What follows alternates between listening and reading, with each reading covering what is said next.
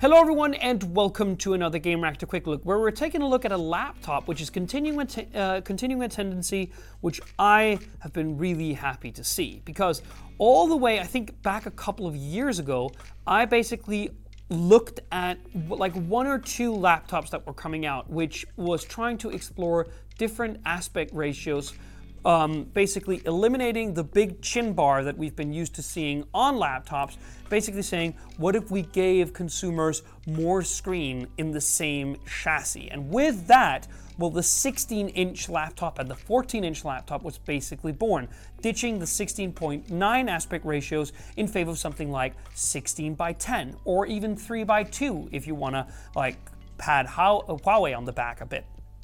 So the main thing is that that tendency has been growing and growing and steadily growing, and now we have the Asus VivoBook, Pro 16X.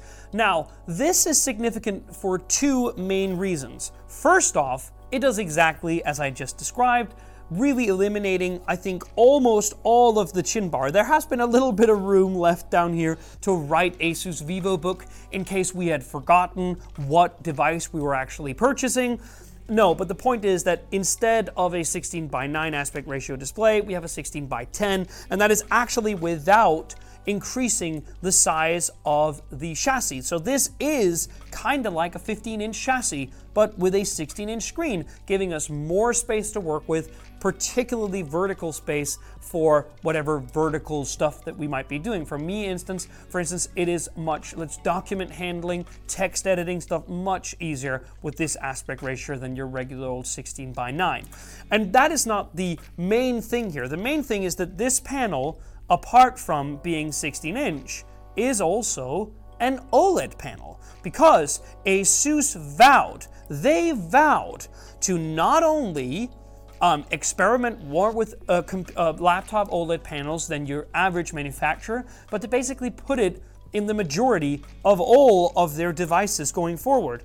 And they basically did just that because the thing is, you could really much expect it from your regular old, let's say, ZenBook. And the ZenBooks did get OLED panels last year, but this is the more affordable VivoBook series, meaning that we really are seeing OLED panels like come down the pricing ladder and being more affordably available for a wider range, uh, array of consumers, which is just good news for everyone.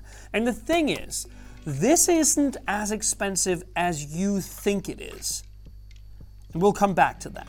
So first off, the build is in most cases great. Sure, there are some parts of it that's a bit too plasticky. This the this one sill here at the bottom is a bit chintzy, and this like back bit, which seems to cover like uh, some of the exhaust here, is also I don't know if you can actually hear that, but the lid is metal and it seems to be like mag- uh, magnesium alloy most of the way around.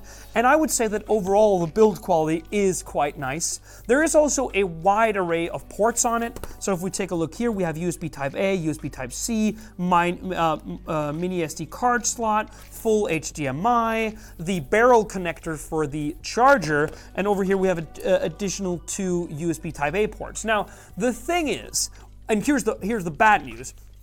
This USB Type-C does not carry display and cannot charge the machine. Maybe it's because we have an AMD Ryzen CPU in this, and if it was an Intel based CPU, which you can get this model with, it might be a Thunderbolt 4 port, meaning that it would allow charging and displaying that kind of stuff. That remains to be seen. Again, we have the unit that we have, but that is a bit, it's a bit uh, backwards, I think, to charge with the barrel connector. I just feel like we've left the barrel connector at, like behind.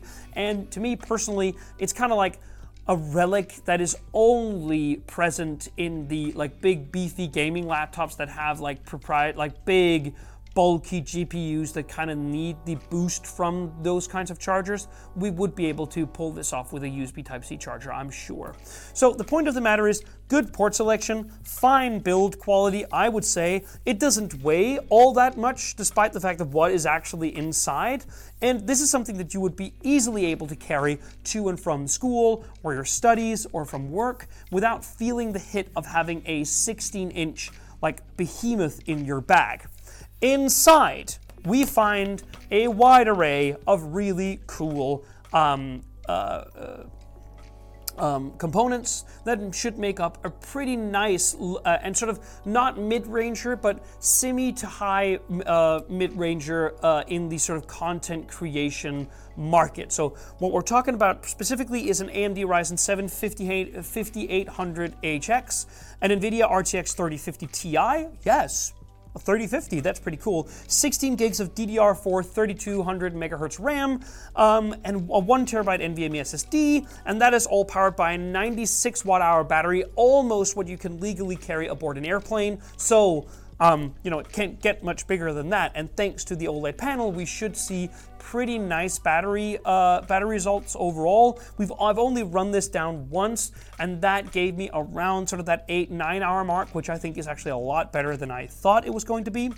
And the main thing, obviously, is the screen. Now, this screen is 16 inch, as I said, 16 by 10. It is also 4K. You can get it with a different kind of setup. There are, again, there are several SKUs, as there usually are with Asus. This is a 4K OLED screen running at 60 hertz, which to me, I, I, I would have loved to get like 90 hertz or 120 hertz, but you know, like beggars can't be choosers. 4K, that means 100% sRGB, 100% DCI-P3. It's basically as color accurate as and as nice to work with as you could possibly imagine. Now, they've also left some cool things, I think, on here, like extra touches. Newest Bluetooth standard, Pantone validation of the panel itself, which they usually only do on their Zenbooks, uh, an orange contrasty uh, kind of uh, escape button, which I think looks nice, and a digital version of the physical knob that you get on some of the new studio books. So you basically um, activate it by swiping down from the upper right on the trackpad. So this little thing can be used in a variety of different applications, such as Photoshop, for instance, or scrubbing the timeline in Adobe Premiere. That's really cool to me.